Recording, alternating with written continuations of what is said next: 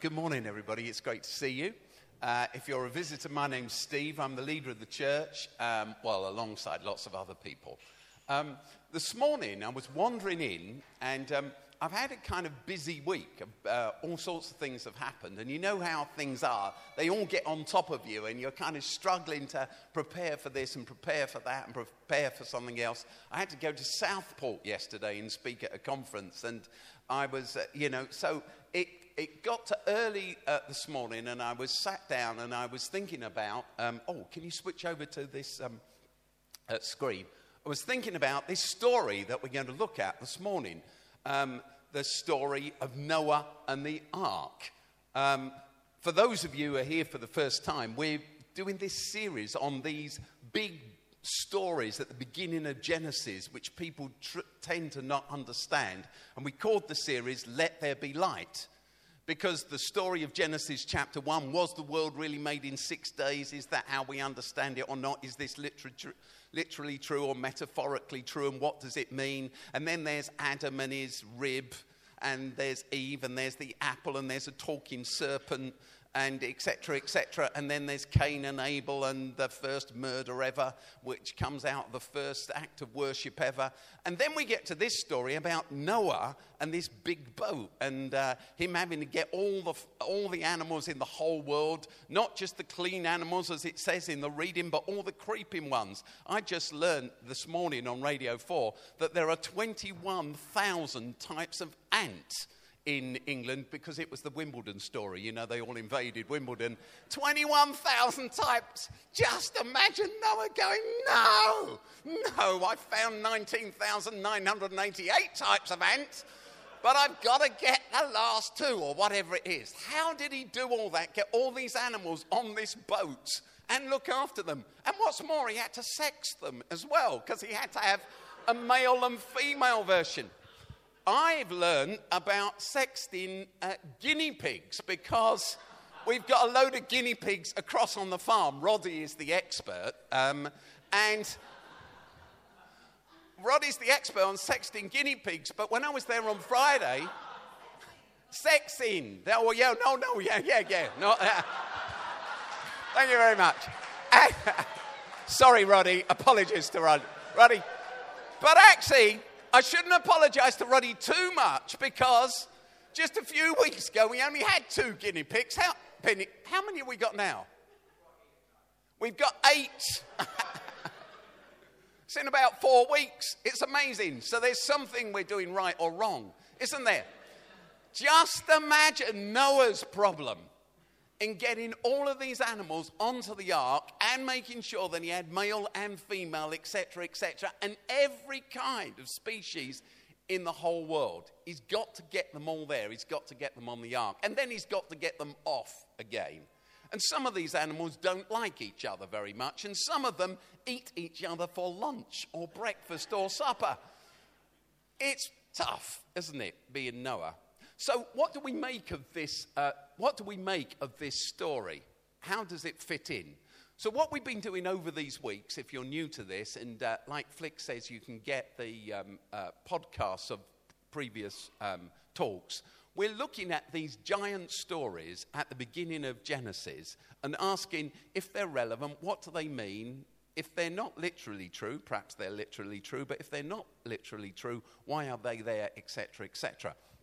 And back to what I was saying, I was, um, I was um, thinking about all this and I was thinking about what I'm going to say, which I'll say in a, a moment. And um, I was thinking uh, this morning again about how do I make that point again to you that I hope I've been trying to make over these last few weeks. But I know it's a hard point to get hold of. You see, these stories in Genesis they are huge cultural stories that belong to the ancient Near East because every society in the world has stories that underpin its belief structure. It's impossible for a society to exist without narratives that tell it what it is and what it believes. And in actual fact, all of these stories, as we've learnt in previous weeks, are stories that were borrowed from other cultures and added to and subtracted from, edited and retold and made new. So that the Genesis chapter 1 story is a retelling of the Babylonian creation myth, as it's called, which was the powerful super race narrative about creation uh, in the Near East, in Mesopotamia at the time. But the biblical writers and folks uh, storytellers, because it would have been told as a story before it was ever written down in all of these cultures, they get hold of this story and they rework it and they edit it a bit and they add bits and they subtract bits. And in that, they recreate it and give it new and powerful meaning. But its meaning is truly only fully known to the person who knows the original story. You've got to know the Babylonian creation story, myth, in order to see how new and dynamic the Genesis poem is. And if you understand both stories, the lights go on, let there be light, and you go, ah, that's what they're subverting, that's what they're changing, this is the depth they're bringing. Does that make sense?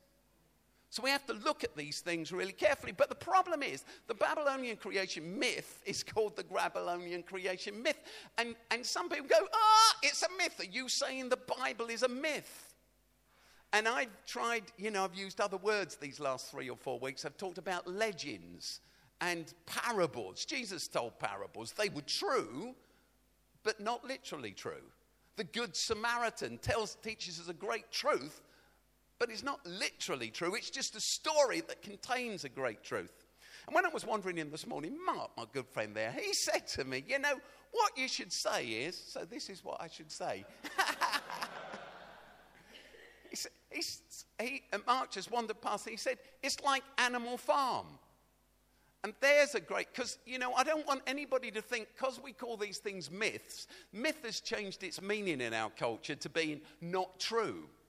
But myth never meant not true, it meant really, really importantly true and foundational to what a culture believes. So the Babylonian creation myth wasn't a silly story, it was a story that everybody understood had deep truths in. And as Mark wandered past, he said, Tell them about, uh, tell everybody, it's like Animal Farm. And I thought, oh, that's a good point.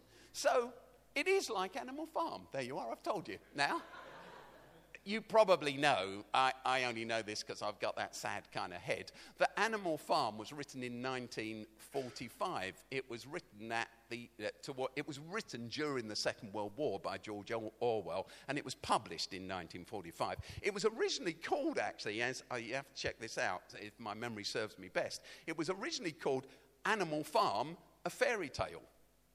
Uh, that was and what it was originally published under. And there's that, you know, the animals take over the farm, don't they? So it's called Manor Farm and um, Old Boar, Old Major. Old Major is an old boar, as in pig, and uh, he teaches the animals that they should be in control. All animals are equal. Do you remember that from school? All animals are equal. And they take over the farm, but then there are two new pigs Snowball and Napoleon. And Snowball and Napoleon lead the animals forward, and they slowly come to a doctrine that all animals are equal, but pigs are more equal than all other animals. And then they fight together, they become rivals, and Napoleon does away with Snowball, and he becomes a new dictator. Do you remember the story? And of course, George Orwell was a socialist, and Stalin he opposed Stalin and communist Russia. And everybody knew that this was really a story about communism where everyone is equal, but the leaders are more equal than others, and everyone else gets put down and exterminated if they say the wrong thing at the wrong time. That's what a myth is. That's what a parable is. That's a legend, and that's what these stories about. They are foundational, they're all important. It's impossible, actually, to understand the development of human civilization, which possibly began in Mesopotamia, without understanding these uh, deep uh, stories. So, um, I hope that makes sense. This, there it is, is a tablet that you can actually go and see in the British Museum. It's called Tablet 11, and it's Tablet 11 of um, what's known as the Epic of Gilgamesh. I'm going to talk a little bit about the Epic of Gilgamesh. It was dug up in Mosul, which, as you, you know, if you've been here these weeks, this should all beginning to be linking together. And you go, ah, we talked about that the other week when we talked about this and we talked about this. So it begins to all link together. These big stories leading up to the call of Abraham, we'll talk about him in a minute, and the formation of Israel as a light to the nations, a moral light to the nations, they are, they they're so foundational to everything we do in this community, or any church should be doing, or any society should be doing, that you can't do without them. They are underpinning. So, this is what's called Tablet 11, and uh, it's uh, of, from the Epic of Gilgamesh, which I'll tell you a little bit about in a minute. And it's in the British Museum, and it came to the British Museum in uh, 1850, 1851. So uh, it comes, it was, it was discovered in Mosul. Mosul was in the 7th century BC, Nineveh. Nineveh was the capital city of the Assyrian superpower who ruled the Mesopotamian area then. Uh, the Sumerians were followed by the Babylonians, followed by the uh, Assyrians. These were the superpowers. We're at a shift in superpower age now.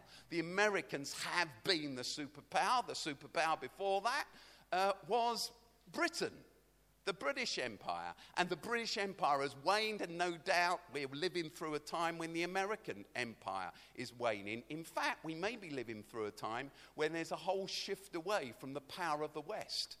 Because everybody in this room has grown up believing the West leads probably not true anymore.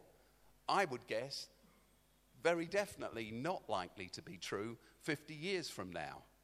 So we're constantly adjusting. The world's massively changing all the time. So this is tablet 11. And tablet 11 of the Epic of Gilgamesh has on it a flood story. So if you could read Akkadian, Akkadian, as it's sometimes called, Akkadian, which is Old Babylonian. It's cuneiform, you know, it's all kind of little shapes. But if you could read that, that is the flood story. But it's not the one in the Bible, it's a completely different flood story. And Gilgamesh is the hero of that story. And I'll tell you a little bit uh, more about that in a moment. But for now, let me say this that the story of Noah and the ark in the Bible is one of at least 25. I did a little count up yesterday on the train on the way to Southport, right? At least one of 25 flood stories that I know about. At least one of 25. Most of them older than the story about Noah that we have in, in the Bible. But we also know this. Though the story of Noah tells us that God flooded the whole earth and only Noah survived, here's the fact. We know that since the rise of Homo sapiens, there has never been a global flood. And The reason we know that is archaeology. If there is a global flood, you get a gap in human activity and you get a giveaway um, uh, kind of uh, slice of clay with no human activity in it. There is no, there has been no global flood. There have been lots of localized floods, and you can see that from the fossil record again and this it's, it's the telltale clay that you're always looking for with no human activity. There have been lots of floods, but they've all been localized or regionalized. there is no global flood because they happen at different times to one another in different places. There's been no global flood. But like I've just said, there are at least 25, 26 more um, stories of global floods, which is quite incredible. And there are more stories uh, coming up all the time. Now, though I'd say that's tablet 11 of the Gilgamesh epic, from Mosul in the 1850s, we brought back to this country more than 20,000 tablets. So it's not like this was written down once. Why did we bring 20,000 tablets back from Mosul? Because there was a king of Assyria who had his library in Mosul. Mosul. His name is Ashurbanana, Ashurbanipal. Yeah, that's it. King Ashurbanipal. You check him out, see if I pronounced it right. But King Ashurbanipal, he had a famous library. And in the 1850s, his library was discovered, and 20,000 plus tablets came back to England from there, to London. But they also went to other places around the world. And since then, that was in the 1850s, we've been discovering new tablets, clay tablets, all of the time. So, there was no universal flood, but there are loads of stories about floods. And they're all kind of similar. They all are similar. They all say there was a universal flood, and they all say one man and his family escaped. But the man is always different. The guy in the Bible is Noah and his wife and his sons, and two of every type of animal on earth. The man's always different, but there's always a family that su- survived this worldwide deluge. Um, so, what's, is this historical? Well, here's the next thing. Although you get, in my view, some crackers Christians who are constantly trying to dig up the ark, do you know, and the, they've been doing it all my life and have never found it. Do you know, it's kind of like there's always those stories out there. The fact is that the Palestine area has never been flooded. We know that. Well, actually, if you go, you know that. It's kind of hot and hilly. It's got loads of mountains, and you know, it's, it's very hot and dry and hilly. And, and, and in, a, in a thing that, in something we'll talk about in just a moment or two, there's um, actually near Jericho, that's mentioned in the Bible, there's uh, another city called uh, uh, Megiddo. And Megiddo, though it's never mentioned in the Bible, well, actually it is by another name. Perhaps I'll say that in a moment.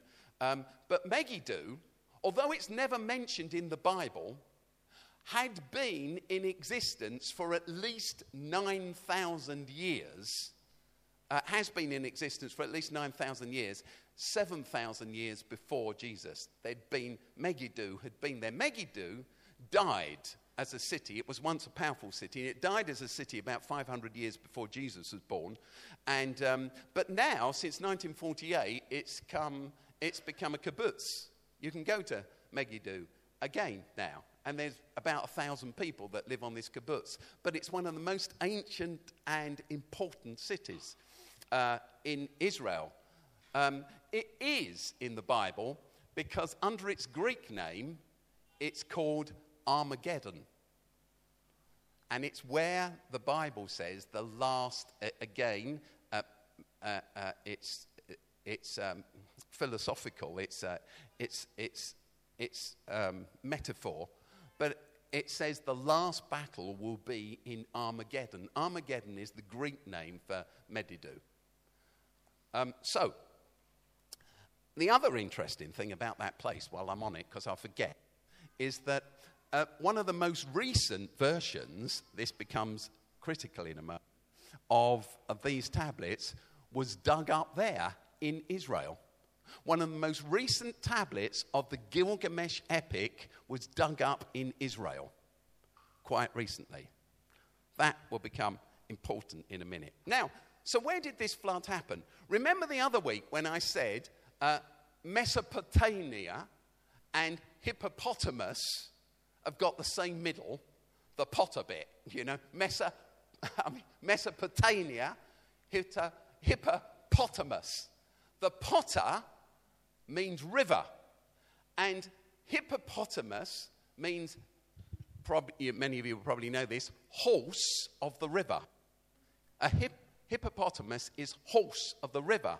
Mesopotamia is the land of the river or rivers. It's got a plural end. It's the land of the rivers. And we said there are these two great rivers the Tigris and the. Uh, that's it, Euphrates River. Of course, someone was listening. That's very good. Tigris and Euphrates River. And Mesopotamia is low lying, uh, flat plain, and it's likely to flood. And in actual fact, as we dig down, not me personally, but as, uh, as, as, as scholars have dug down and, you know, got their boots on, we discover there are loads of uh, floods that took place in that area. Lots and lots of floods where there's no human activity. But once again, never one that covered everywhere. Different times. So it, we, it makes sense to believe that these flood stories originated in Mesopotamia because it's one of the birthplaces of civilization. Uh, the Gilgamesh story, in its pre existing forms, I'll explain that in a minute, goes back at least um, to uh, 4,000, 5,000 years. And there were floods that happened there. Um, now, the thing about the Epic of Gilgamesh, I, I, I, ought to say this. I probably said this the other uh, week. A guy who used to live in the East End, it's called George Smith, he's dead now. In the 1850s, he was taken on by the, the uh, British Museum, and, um, and they, they, uh, they he became an assistant to one of the bosses and then the, an, a, an, equal, etc., etc. And he turned out to be one of the greatest Assyriologists that the world has ever known. He learned uh, cuneiform and he learned Akkadian and he learned the uh, Assyrian languages, George Smith. And they say about George Smith, I think it was in 1861 when he finally deciphered this tablet, this exact tablet, and he realized it was a story of a flood, a worldwide flood, just like the book of Genesis and just like Noah, featuring someone else altogether. And they say that he was so excited that he stripped naked and he danced round the room because he realized the implications for, of this for the whole world. And indeed, I think I did say last time, when he finally got to read this to the public, the Prime Minister came to the reading. In fact, it was debated and discussed around the world. Now, you might think that this, all this is a threat to faith. You know, if the Bible says it was Noah in this boat, and we now know that it's all in the Epic of Gilgamesh that was written a long time before, and we can see how this story evolved, because we got tablets from almost every century. So we can see that the names of the heroes slowly evolve and change, and the details of the story slowly evolve and change. And we know that the Noah story isn't as old as these tablets. So we know that the Noah story is so similar to them, it can't like be a coincidence. You know, they share so much. So you may say, God, that's a terrible blow to faith. Well, it's not a blow to faith at all. In actual fact, it underpins faith. The reason we're doing all of this, because this is about Christianity for intelligent thinking people in the 21st century, rather than a bunch of dull heads who have to go around kind of thinking, I've got to have my faith over here and science over here because I can't bring them together.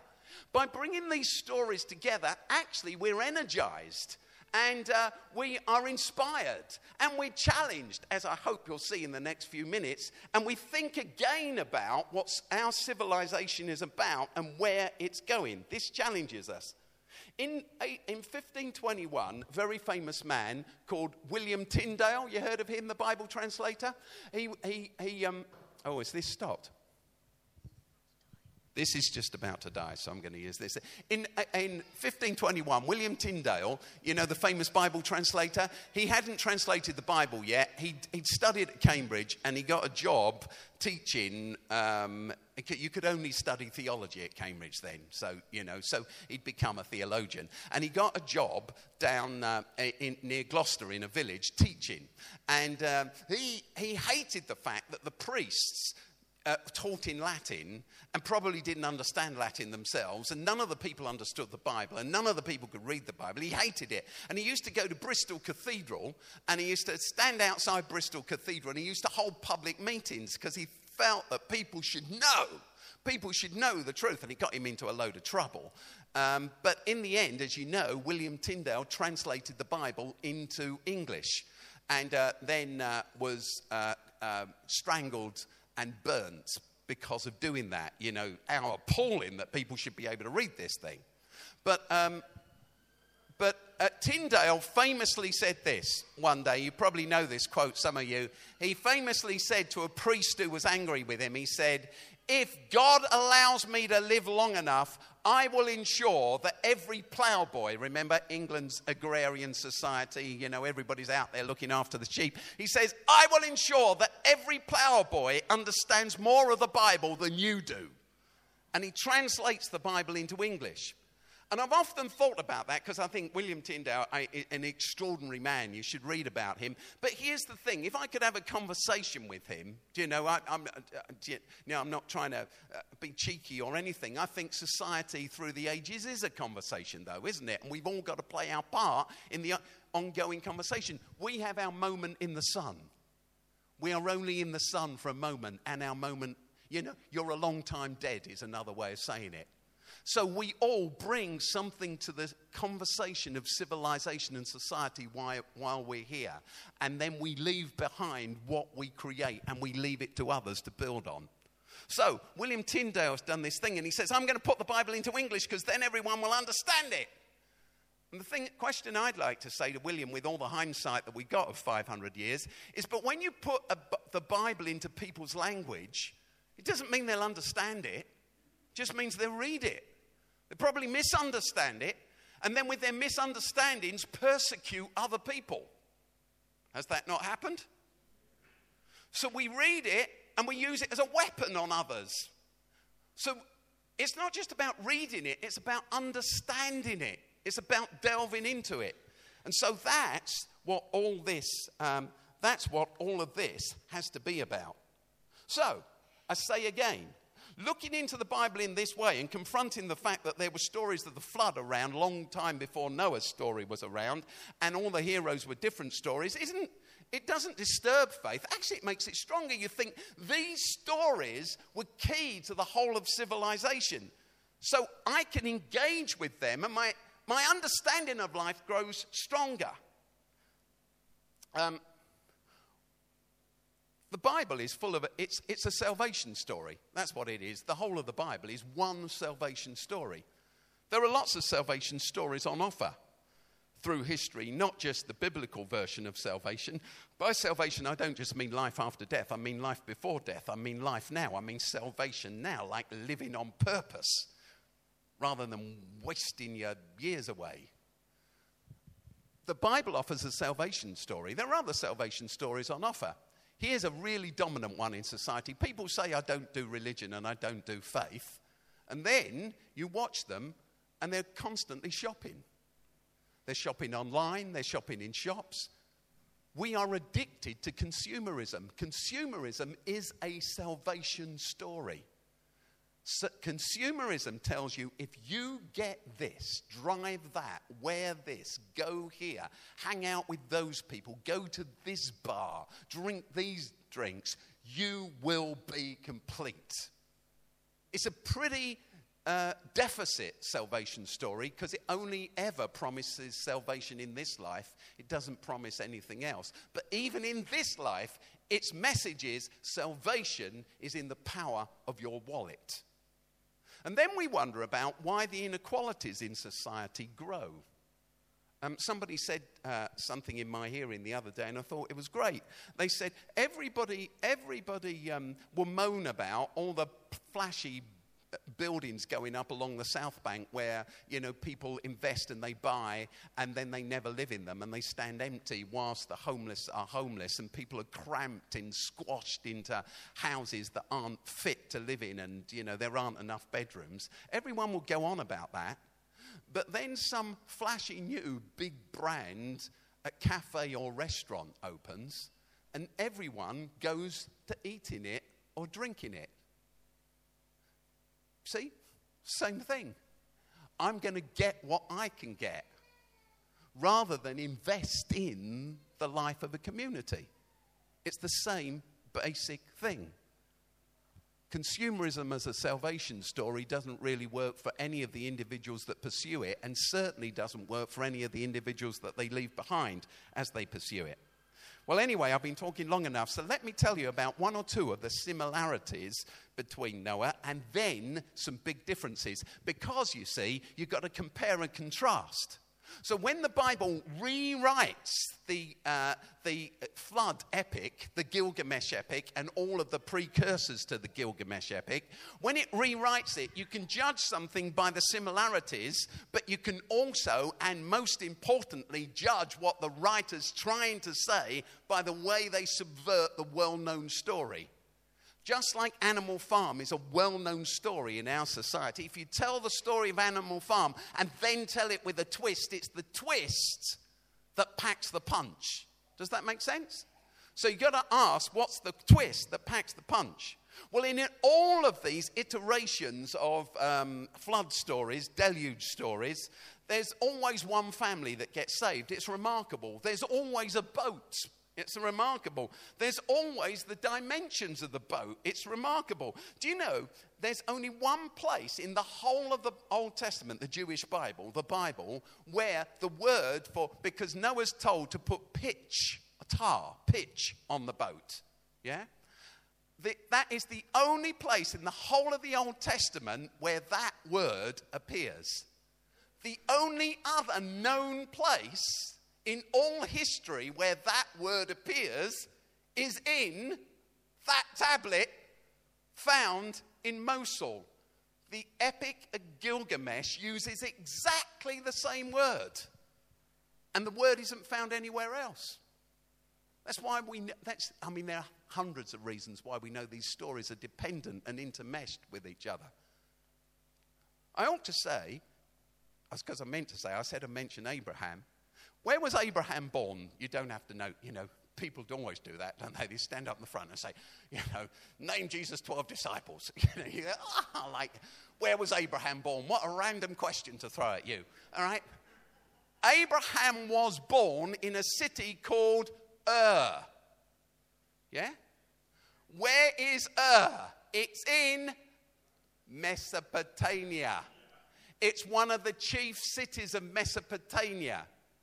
Abraham left Ur and he journeyed and formed Israel.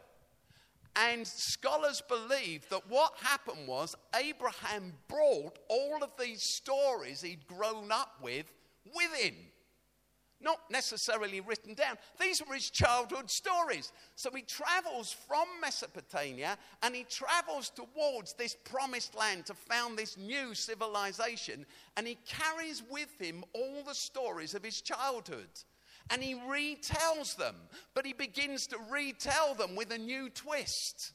And that's how the tradition gets carried across, which is why in, um, in, uh, in Megiddo, the city that I've talked about, you find a tablet with the story of Gilgamesh on, right in the middle of Israel. Because these stories were interwoven. So, in all of the stories, there's one family that gets saved. There's always a boat. There's always dimensions. Uh, there's this pitch thing, a, a, tar thing. You always take the animals on, all the animals, male and female. Uh, yeah, you've got to cram them in somehow.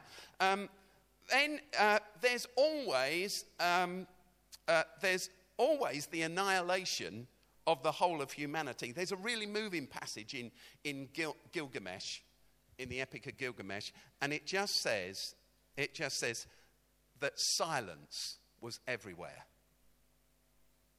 And humanity had returned to dust. And then there's one man who survives the uh, story uh, in uh, the Epic of Gilgamesh. is called Utapishti. Utapishti. And I'll tell you about him in a minute because it's very important. Utapishti, he sits with Gilgamesh. Gilgamesh was a king who hadn't ruled very well. And he goes on this epic journey to find eternal life. And he traces the sun. And he traces the sun. Oh, uh, there's lots more in the Epic of Gilgamesh. It's not just a flood story, it's lots of stories. And um, he traces the sun all the way to this distant land because he's heard that there's a man who's learned to live forever. And he crosses the sea of death and he follows the sun. And in the end, he finds Utamapisti with his wife. And he says to Utamapisti, You have the eternal the secret of eternal life. I want it. He is the king of Babylon. You know, he's, he's a powerful man. And, um, and what happens is, Utamapisti says to him, You can't have the secret of eternal life. And Gilgamesh says, I want it. I need the secret of eternal life. And Utamapisti says, I'm sorry, you can't have it. Well, says Gilgamesh to uh, Utamapisti, you've got the secret of eternal life. If you've got the secret, tell me and I'll have it. And Utamapisti says to him, I haven't got the secret of eternal life. It was a one off many years ago, many, many, many eons ago. It's, uh, it's, it's something that can't be passed on he said, The God spoke to me and told me to build an ark. And they told me that there was a flood coming and humanity was going to be wiped out. But if I built the boat, I would survive. And the gods told me to take on my wife and some craftsmen and all the animals. And I did that. And in return, the God who caused the flood who wanted to wipe out creation. In, in the story of Gilgamesh, I to tell you, there's, there's, a, there's a god called Enlil, and he tries to wipe out the whole of humanity. And there's one called Ea. And Ea hears what Enlil's doing because the gods all fight one another. And Ea whispers it to Utamapisti and says, This god's trying to wipe out the earth. Get ready, get a boat, get on it. After the flood, um, Enlil repents of the fact that he was trying to wipe everyone out, comes to see Utamapisti and his wife, gets them to kneel down and touches them and said, I give you the secret of eternal life. It's just for you and no one else. It can never be passed on. So Utamapisti tells Gilgamesh this, and, and Gilgamesh is downcast. And then, as he's returning to his city to be a better king, hopefully, because he's chasing immortality. Um, says to him, before you go, I have heard that down at the bottom of the sea there is a secret magic plant. And if you dive down and get this secret magic plant, it will give you the secret of eternal youth. Wow, says uh, Gilgamesh. This is a poem, you'll take it. So I'm uh, kind of just, you know, doing my version of it. And so, um, so Gilgamesh dives down to the bottom of the ocean. He gets this plant, which is the secret of eternal life plant. He brings it up to the surface and he's, he's dived and he's hot, so he wants to cool off. So he goes to get a kind of shower in a cool spring. But whilst he's in the spring, the serpent, there's the serpent always popping up. Eve had a serpent, you know, and now there's a serpent popping up again. The serpent nicks the plants, lives forever. Uh, with no legs and Gilgamesh is left with nothing. So, the story of Gilgamesh, this, is about the search for eternal life to live forever. Does that make sense? Well, that, there's some similarities. Here are the differences. There's only two that I want to tell you about. The first is this in this epic uh, and the epics around it, from, from Mesopotamia, the gods war and fight and hate one another. And they decide to cause a flood. And the reason, well, some of them decide to cause a flood. And the reason they cause a flood is because they can't get any sleep. In the, another document that goes with this called Enuma Elish, which we talked about, it says explicitly the gods were so angry because humans made such a racket they were all down on the earth. They were all fighting with each other. They were all falling out with each other. They were all envious of one another. They were all Im- they were immoral. They were unjust. They used one another. And the God said, "Oh, mate, this racket is driving us mad. We're going to get rid of them." And that's uh, where, where it happens. The flood comes out of the God's annoyance with humanity. In the story that Simon read a little bit of, and the, and, the, and the flood story stretches over three chapters, so that was just a little insert, there's a completely different reason for, for the flood, and it's injustice. It's not noise and we want to get sleep and these humans that we created, you know, by mistake. Remember, they created them by mistake another week. They're annoying us. It's injustice. And the word that's used is in, it's used constantly, injustice. And in Simon's reading, which you'll have to uh, look at yourself, it says that the flood was caused because the waters beneath the earth and under the foundations of the earth sprung up. The waters beneath the earth sprung up, and the waters above the earth descended. Uh, it, Simon read this, you trust me, and, and they were coming together and they caused a flood. Now, what did I tell you, this isn't a question, about Genesis chapter 1. If you read the first few verses of Genesis chapter 1, it says, The waters beneath the firmament and the waters above the firmament. Do you remember I said the ancient view of the world? There was water underneath and there was water above. And what God does is He, out of the chaos of water everywhere, He creates. So the waters are divided. Do you know Genesis chapter 1? It says God divided the waters above the earth and the waters beneath the earth. And out of the chaos, prim, primordial chaos, He creates meaning and purpose and He gives life. Do you remember that? You remember that? Genesis says that. Here in Noah, book of Noah, it says all of this injustice is going on everywhere, and people are putting down other people and they're misusing them and abusing them and mistreating them. So it's not that the gods got angry with a bit of noise, it's that God says justice must reign, and when justice doesn't reign, it's as though chaos closes in again. And that's why those words, which are taken from a, it's a bit complicated. We know that the Genesis account we have of Noah isn't one story, it's several different biblical stories put together as well. We know that uh, the editor of Genesis has taken bits from different places. Anyway, the point is this the chaos begins to close in again. The waters above the earth and the waters beneath the earth that God has driven back to create society in the first place begin to creep back. They begin to take back control. And humanity is being stifled and it's being wiped out. Chaos is descending again because this is the point and it's unique. It's in no other flood story.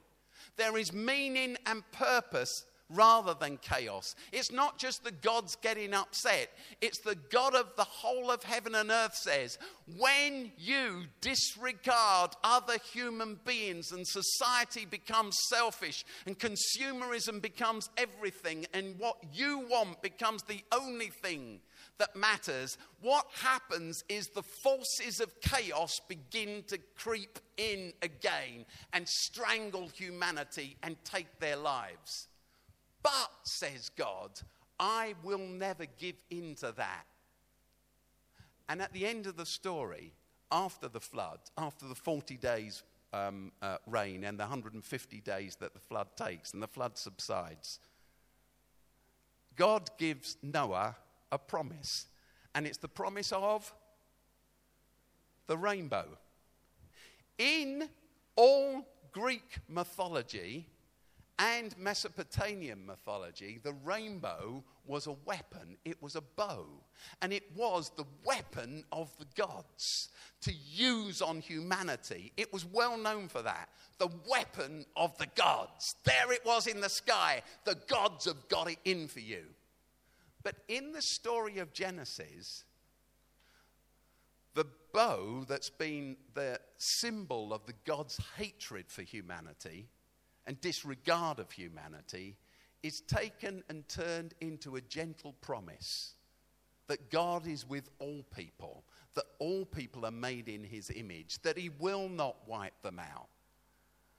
But the challenge comes that whenever we disregard the rights of another, whenever our society becomes about the rich and not the poor, When we move to a place where we can live with relative poverty and say, Well, I have my holidays and I live in a great apartment and I've got all the latest stuff, and I know those people down the road have nothing, and I know they're squashed in, and I know their flat's damp, and I know they've not got enough uh, bedrooms for their kids. And I know they can't afford a holiday, and I know they can't afford to shop in the streets round here anymore. And I know that hotel land is taking over, but I can go sit in all of the dining rooms and eat in them. What the Genesis story is saying that when we become like that and injustice creeps in, the waters of chaos are beginning to close around humanity and stifle life again. And the story is saying, but the promise of the bow, not the weapon of the bow, is always with us. But our responsibility is to join in. And the last thing is if you read the chapter after the story of Noah, you'll discover it's just a table of the nations. And God says to Noah, Be fruitful, multiply. He repeats the promise to Adam Be fruitful, multiply and he sets out the table of the nations. The story is saying this all humanity in its diversity is a brotherhood, a sisterhood. We are called to support one another and work for one another, doing our own thing in our own corner, spending our own resources on ourselves, having no social conscience. This simply makes the waters of chaos descend again. Each one of us is called to take the life that we have, the moments, the days we have, our moment in the sun, and use that moment in the sun. Yesterday, as a, a story to finish with, yesterday the Lions um, drew with the All Blacks and leveled the series. Did anyone watch it? Yeah? Fantastic.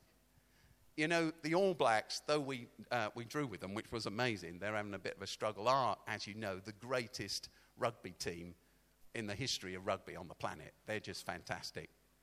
And um, I had the opportunity a couple of years ago with Cornelia, my wife, to spend an evening with Jonah Lomu, who's probably the greatest rugby player ever. You know, just ran over people, didn't he? You know, kind of. Shh. And uh, I spent an evening with him in, when I was in New Zealand, and uh, Jonah Lomu said this. He said this: "You never see an All Black." Take their shirt off at the end of the game. If they score a try, they never rip off their shirt like other sportsmen do and throw it somewhere. And at the end of the game, they never take off their shirt and exchange it with the other team. They never. You've never seen an All Black do that. And he said to me, It's because of this. The All Black jersey you wear is sacred. He said, Before the match, you go on your own to the room where the jerseys are, and the jersey is on the chair, it's never on the floor. And each player goes on their own into the room on their own. They've been set out by the guy who just sets out the jerseys and you bend down and you lift up the jersey and you look at the number and you remember all the people who've worn this jersey before, and then you put the jersey on and you pray. And you pray that when you return the jersey to the chair, it will be in a better place than it was when you put it on. You pick up this sacred jersey and you have the honor of wearing it for your moment in the sun but you must return it to the chair for the next player to play in that jersey.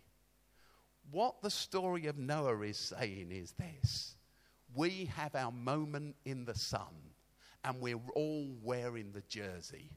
And our job is to return the jersey with credit. We live in this moment, and your life counts. And the way we live leaves society in a stronger or a weaker place really, really matters. Because if we don't leave the jersey in a better place, the waters of chaos close in. Let me pray for you. Thank you.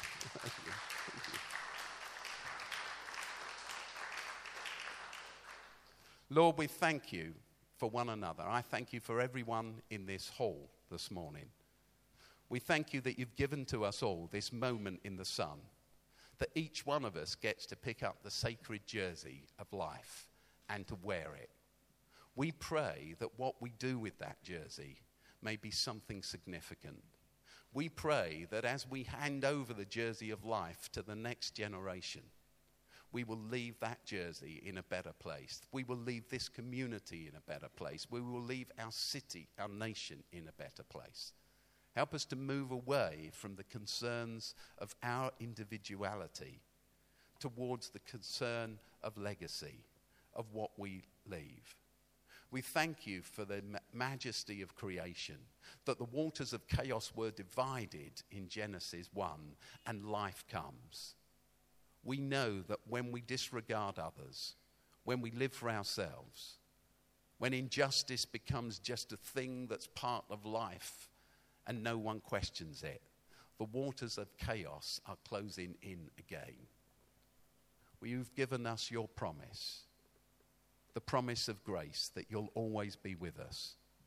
But we hear too the challenge to pick up the jersey, to carry the flag, to fight for justice and inclusion. This is our prayer, Lord.